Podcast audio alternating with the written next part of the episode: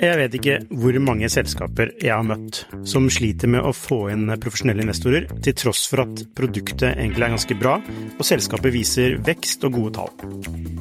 Hvis det er én ting de proffe investorene er på utkikk etter, i tillegg til at du bygger et bra selskap, selvfølgelig, er hvordan du håndterer dine aksjonærer, eller ditt såkalte captable, som det heter på startupsk. Et ødelagt captable setter rett og slett en stopper for selskapsutvikling. Unlisted.ai gjør det mulig for selskaper å håndtere aksje- og opsjonsprogrammer, aksjeeierboken, captable og det meste av rettigheter inn mot aksjene i selskapet på ett sted. Prøv unlisted.ai sin gratisversjon i dag.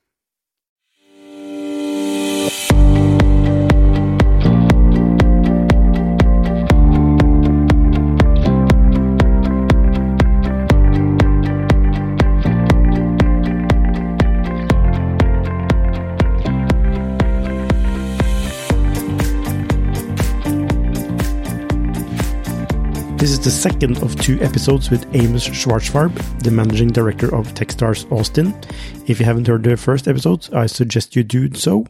In this episode, we talk about the revenue model and what KPIs really are and how to use them correctly. So, um, so let's talk about revenue formula. So, what is a revenue formula?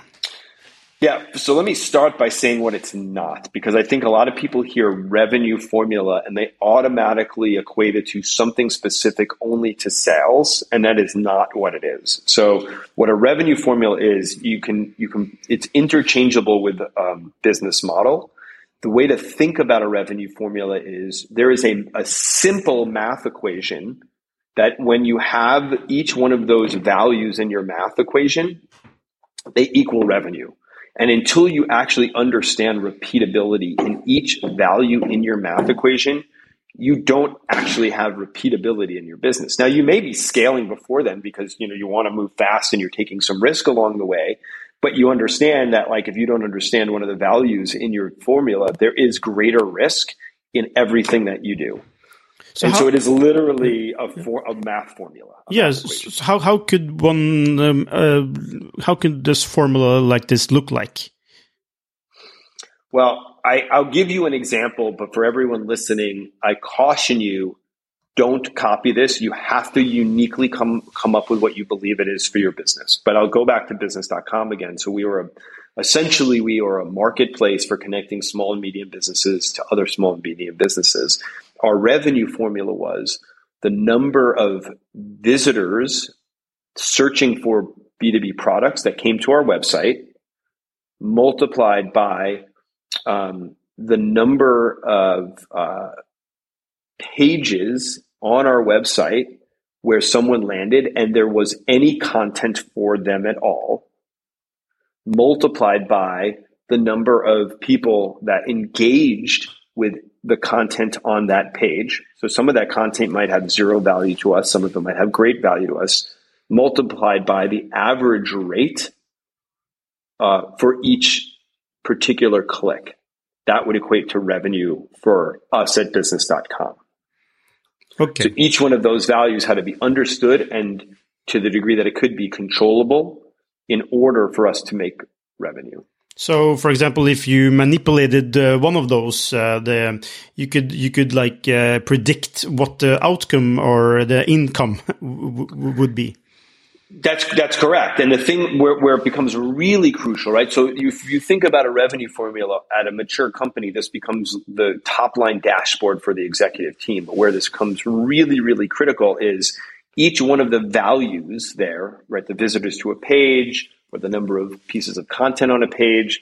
Each one of those values has drivers and some sub drivers. This is like the meat of what your business is. This is the mechanics. So like, how do you get more visitors to a page? Do you buy them? If you buy them, where do you buy them from? If you have to buy them from Google, what are the things you need to do inside of your organization in order to do that? And then prove that you can even buy ads from Google, right? It's the map of all of the things that you need to do, think about, research, build all of those things and how they all work together. So that list of drivers and sub-drivers could literally be hundreds of things, which is a lot, but it forces you to map out, okay, this is the universe that I need to understand if I'm right about what my revenue formula is. And when I understand all of these things, and I can control them, then I have repeatability in any particular value in my revenue formula.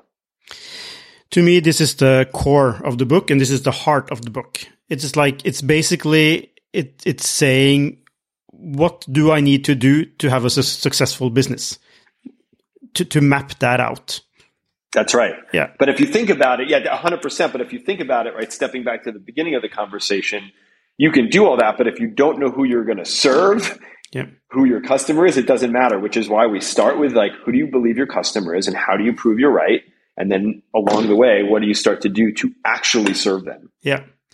Because yeah. you could actually make this revenue formula on something, uh, uh, or like a, a, customer or or uh, you know who why what which is not a very good fundament right so and then then this this won't be repeatable uh, because it it will it would naturally flatten out because it's not repeatable that's right or or maybe it's repeatable but it's repeatable in the wrong place so you won't reach maximum maximum scale or maybe it's repeatable to a point but then after a point it's not repeatable and so you have fall off there's so many different different things that happen when you don't get that right. So, uh, so I'm uh, I'm running uh, a business myself. This this, this uh, new site uh, Shifter, and uh, and I've I've been thinking a lot about those drivers and sub drivers. I can't really. I don't, I don't. I really don't understand how do I find out find out what those drivers are. and that's I, I, don't know how many how much time I use on on um, thinking about that. But how do you identify your drivers?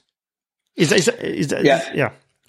Sorry. Yeah. So I'll, I'll, try to answer that, you know, and I'll, and I'll also say this, which is maybe the more important thing for all of this, for W3, for revenue formula, for the entire process. And this is really important for the founders out there to hear. It's not a do it once and you're done. This is an evolution, right? What, what we encourage people to do is revisit it on a quarterly basis. And as the earlier your company is, the more change there's going to be early on and so, whatever you think your drivers are today, whoever you think your customer is today, there will be an evolution. And if you're not constantly revisiting it and updating it and thinking about it, then you're actually not evolving your business. You're stuck in the past. And so, as you think about the, the how do you decide to figure out what the drivers are, I what I try to say is for every value, force yourself to come up with five drivers and five sub drivers for every driver, and and and just don't move on to the next one until you do. And so hmm. how do you figure it out is like be really creative. Like literally think about what do I need to do in order to be successful? What do I need to do in order to learn the thing I'm trying to learn? And don't run away from the specificity from the like the really granular detail because that is the stuff you have to do. And if you ignore it you are literally ignoring a part of the process which later on you'll you'll understand why doesn't something work? And it's because you missed this tiny thing that you thought was an, an unimportant nuance. It's actually an important nuance. So so ideation and systematically testing each idea basically. Yes. Yeah. Yeah. I, hard, hard work. Yeah. Which is why I say like you have to be really obsessed because this is the sh- stuff that will drive you nuts and get you unexcited if you're not truly obsessed. Yeah. So that's uh, now you just diagnosed my condition. I think uh, that's why I'm nuts because I I literally can't uh, stop thinking about uh, what the different drivers are and. And, and I can't help not comparing this to the OKR framework. Do you understand why I'm, I'm thinking like that? I, I, I do, and you know, I, I'm I've had this debate with with a lot of people recently, like OKRs versus KPIs. And here's what I think has actually, I have a whole theory on this, which might be mm-hmm. wrong. And so feel, if anyone's out there and disagree, like feel free to disagree with me and tell me. Um, I'm a big believer in KPIs. I don't necessarily subscribe to the, the, the the concept of OKRs, but not because I don't think they're right or workable. But what I believe is that what KPIs originally were intended to do are the same thing as OKRs. And the concept of KPIs have been perverted by people who don't understand that a key performance indicator is exactly that. It's an indicator of what is going to happen in my business, not what has already happened. I see it every day when we ask people for their KPIs, 99.9% of the time, people will give us metrics about what already happened, not a thing they're doing that is helping to unlock something else. which I think is what you're saying, right? These mm-hmm. are the things that you need to do to unlock the mm-hmm. next thing you want to do. Yeah. So, so okay, so so let's move over to KPIs, and and this to me sounds like the difference between leading and lagging measures. Yes, I, exactly. Am I, am I exactly. Bingo. Yeah. 100%. So it's it's a difference between uh, results uh, and input in in a sense, or not not maybe an input, but the results and and and the stuff that comes before the results. yep. in a sense. Yeah. Yeah. So, so yeah, I think I go ahead. I'm sorry. No, no, no. You go ahead. Go ahead. Go ahead. Yeah, I was going to say like uh, you know we I I I've literally taken you know probably three or four or five hundred entrepreneurs through the levers process. So many, and of all of it, KPIs is the hardest thing. No matter how many times I've done it at an early stage company, like in, uh, founders will come to me all the time and say, "Are these the right KPIs for my business?" And my answer is always, "I have no idea." It is, I think, the hardest thing. I think the, the important thing for founders to think about is is one understanding that learning how to measure what you're unlocking. One, it takes a lot of time. Two, it's very very hard. Three, starting with a theory and being 100% okay with being wrong is exactly the correct mindset. And four, and maybe this is the most important thing, is to step back from the actual metric yourself and ask yourself a very important question, which is, what am I trying to unlock? And it should be narrow and specific and granular, period. Right? And when you can do that, you say, okay, if I'm trying to unlock X, what do I need to do to unlock X? And then how do I measure whether or not I'm unlocking X? And so X both then becomes a leading and a lag, lagging indicator. It's a lagging indicator for the work that you're doing and a leading indicator for the next thing you're trying to unlock. It's hard yeah, and I, I, yes, it's uh, super hard. And uh, I, uh, uh, one, one thing is to, to, to find this out. How, how do you actually find out? And uh, I, I, I, guess your answer is hard work.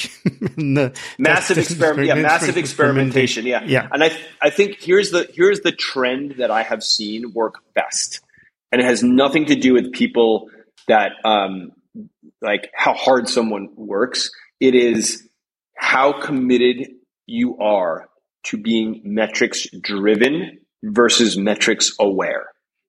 Metrics aware is I know what is happening. I can tell you a timestamp of the, the number of users I have. I can tell you a timestamp of how much revenue I have. That's metrics aware. Metrics driven is I understand that if I do this thing, it will allow me to do something else. And so I will do more or less of this thing based on that. And if you're committed to that, you'll be searching for the thing that tells you what you're allowed and not allowed to do. Yeah. So, um, is it, um, so, okay. So, uh, uh, uh, uh KPIs versus OKRs. I don't want to leave it uh, that yet because to me, this, your framework seems like the, the principles that are Fueling the Jeg vet ikke hvor mange selskaper jeg har møtt som sliter med å få inn profesjonelle investorer, til tross for at produktet egentlig er ganske bra, og selskapet viser vekst og gode tall. Hvis det er én ting de proffe investorene er på utkikk etter, i tillegg til at du bygger et bra selskap, selvfølgelig, er hvordan du håndterer dine aksjonærer, eller ditt såkalte cap table, som det heter på startupsk. Et ødelagt cap table setter rett og slett en stopper for selskapsutvikling. Unlisted.ai gjør det mulig for selskaper å håndtere aksje- og opsjonsprogrammer, aksjeeierboken, captable og det meste av rettigheter inn mot aksjene i selskapet på ett sted. Prøv unlisted.ai sin gratisversjon i dag. OKR framework in, in a sense. It's it's it's it's the principles behind it. You have to, you have yeah. to break it down, and you have there has to be drivers, right? Um, and then there's the difference between the, the, the, leading and the lagging, which also, which also is um, is is a part of the OKR framework. Um, uh, also, when I read this, I don't know if you're into Stoicism uh, at all. A lot of tech people are, but it's uh, to me, it also sounds like the dichotomy of control. You know, what can you control and what can't you control? You you can't control results. You can you can affect them, Uh, what you can control is what you do. So you need to find out what you do, and hopefully they will uh, affect the results. I don't know if, if I'm hundred percent. I hundred percent. And, and again, right? Like it's not that I think I don't think like OKRs are right or wrong. I just think the evolution of OKRs happened because people didn't use KPIs as they were intended to use. But hmm. yes, I, my belief is they're the same thing from the initial understanding of how a KPI is supposed to drive a business. But yeah, I, I think we're saying the same thing. So KPI, key performance indicator. So it's not it's it's not a result. Correct. It's an indicator of what should happen. Yeah. So is that the basic thing to understand? The KPI should not be a result. It should be something that is indicative of what it's supposed to, so what is going to happen. Yeah, I haven't heard it said to me that way before, but I think that I think that's right. It's a it's a yes, right? It, and and the way that we talk about it in the book in particular is again, I, have used this word a couple times or this notion. It unlocks something else. It's not the end; it's a point along the journey and you, it allows you to do the next thing and the next thing and the next thing. Do you have an example of a KPI? Sure. Um, a simple one that I think a lot of people will understand is uh, your your your typical you know search acquisition funnel. By understanding the the nuances of um, how an ad or how like the copy size or the copy color or the layout of an ad performs for click through allows you to it unlocks the ability for that click through to take you to somewhere else perhaps another page that allows you to unlock sales conversion that allows you to unlock having a customer that allows you to unlock how to service that customer long term and generate as much revenue as possible and maybe unlock new products and features down the road that can help you generate more more revenue. So is, is the KPI both a result and it's also yes. it's, it's so it's not it's not uh, it's not it's not not the result it's a it's a it's not it, but it's not the final result it's a result to get you to the next step that's right. Uh, right. Uh, great KPIs are both they're they're the lagging indicator of something and a leading indicator of the thing you're trying to also do next. Okay. Then I think I, I understand I understood it uh, uh, more better in a better way. Okay, so uh, um, we, we're going to finish soon, and and the last part I just wanted to to to to, to roll back to the, the initial question, um, and and you know what is the you know the best advice you have for entrepreneurs, but in in terms of what you see in entrepreneurs, what are the commonalities you see among the founders that succeed? You, you mentioned one earlier, but how, how, how, how do you, because you're an investor, what do you look for at, a company that yeah. you're going to, you know, invest in? Yeah, there's there's there's not a lot. I mean, there there there's a lot in the nuance, but there's not a lot. And it's for me, I'm very specific about this. Not not necessarily in this order. Um, definitely obsessed with the thing they're trying to do. Definitely, that's one. Definitely metrics driven. Even if they don't understand, and often they don't understand what are the metrics that drive their business yet, most of the time they don't. I have a belief that they value data to help make those decisions and that they are trying to be metrics driven. Um, and then uh, and, there's maybe two or three more attributes. The next one is um, a, just a belief that I have that the that the founder, that the CEO can build a meaningful company, and that they that part of that is you know the belief that they are going to deliver value, and in exchange for that value, create um, uh, you know a situation where they're collecting capital, and in that, can they attract great talent around them? Do people want to be around them? Are they infectious with their obsession? Um, and then the last thing, which is related to that, like I don't like to work with with jerks. So I don't really care how successful you are. If all those other things line up and you're a jerk, like you and I are probably not a good fit. How do you know if people are jerks? They're probably not. They don't look like jerks in front of yeah, you. Yeah, sometimes sometimes it sometimes it's really hard to tell, and I think uh, maybe I'm a jerk, but I try to be. Uh, I try to be very straightforward with people and have real conversations with them, and just assess my belief or do do do they want to be good humans on the planet? It's not an easy thing to get right. I get it wrong a few times a year, uh, but it's something I strive for. So, how much of this is objective, and how much of this is subjective? in terms of how you value startups? It, it, it, it is it is almost all subjective. Okay.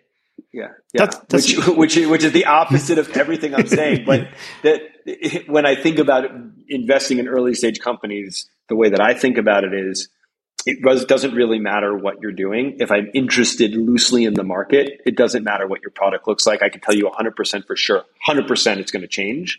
But if those other things are in place, Right. And there's ways that like my brain quantifies them, but I haven't yet figured out how to take that and put it on paper yet. Um, but there, and I'm not, like I said, I'm not right 100% of the time, but I'm quantifying it in some way for myself to get to a place where my, my gut after doing this literally hundreds of times says, okay, I believe this is the right decision to make.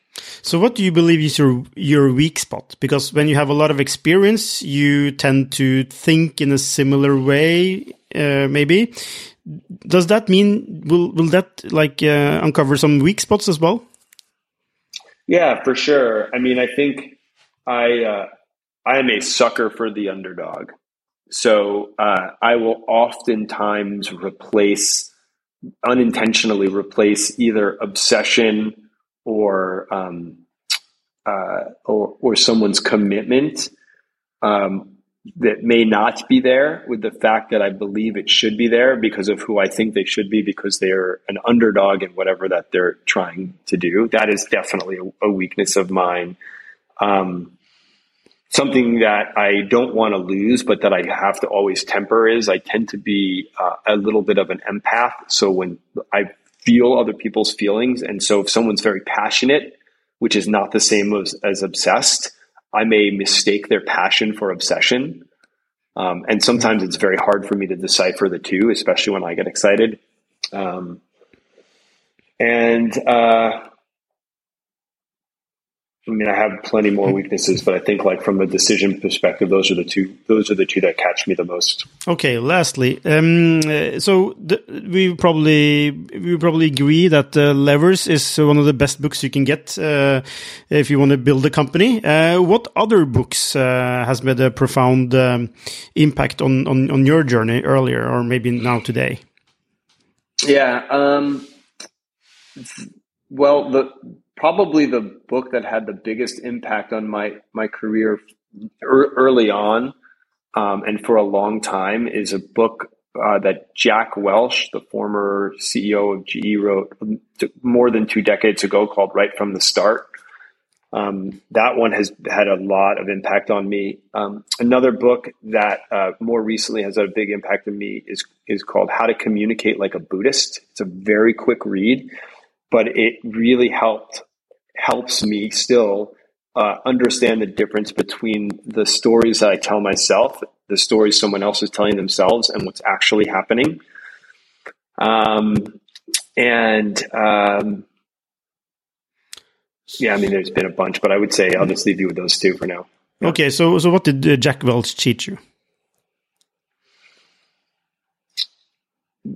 The I think it, one of the biggest things is that you can be, I don't think he was necessarily an empathetic person, but that you can be empathetic and also run a great business. And so, how do you use metrics so that you can take the emotion out of decision making on who can be and how to be effective inside of growing a business and who can't be? From a leadership perspective. So for me, it was it was I read it at a time when I was just uh, becoming a mm-hmm. leader for the first time. And while I don't think I am, I don't think I'm anything like Jack Welch. I think I'm quite different. I did pick up some really key things on on how to do it from a perspective of running a good business versus just using my heart and my gut. Hmm. So, so levers is, is, is not a it's not a leadership book. It's it's a business book. It's it's like it's like how to build your business with the it's like building a house, build a business, right? Uh, but how how important is leadership and culture in terms of in the in the equation of building a business? Uh, extremely, extremely important. So, firstly, you're right. It is not a leadership book. It is not meant to be a leadership book. I think great leaders can use the process as a way to align, which is an aspect of leading 100%, right? When your team is aligned and it's coming from the top down, then you're leading, but it is not a leadership book. Uh, and, and it is a, it is very much a how-to book. Yeah. So, and but you said leadership is important, and uh, how? Oh, but sorry, how? yeah, yeah, but yeah. so so how important is it? Like uh, in terms in, in the creation of uh, being successful of building a business. Yeah, well, I, I think like you know, er, I'm sure there's most people out there have heard this stat before, but it's something like 85% of all people leave um, leave their managers, not the company. I think leadership is the key, right? There, this is an aspect of leadership is creating an environment where people are data driven, creating an alignment, but leadership is being a great leader, someone that people want to be around. I mean, that is one of the, when I said, hmm. when I, the things that I look for, I'm looking for great leaders, Yeah. right? people that can attract great people around and that want to be there, that are infectious. Amos, it's been great talking to you. Uh, in uh, exactly one minute, you have to be another place. That's why we have to Yeah. to, to, to to stop this recording now. Thank you so much for participating, and thank you so much for sharing your insights. I wish you all the best in the future, and I hope that you will make this book into an audiobook so I can listen to it on my daily walks. Are you going to do that? Oh, you know, we are, we just were talking about it the other day and we're still on the fence because it is a book that you do and not read. Um, but I think the likelihood is that we will in the next few months, uh, but we haven't made a final decision on that yet. Great. Thank you. Thank you so much again, uh, Amos, and, and good luck. Yeah, thank you so much for having me and for all the kind words.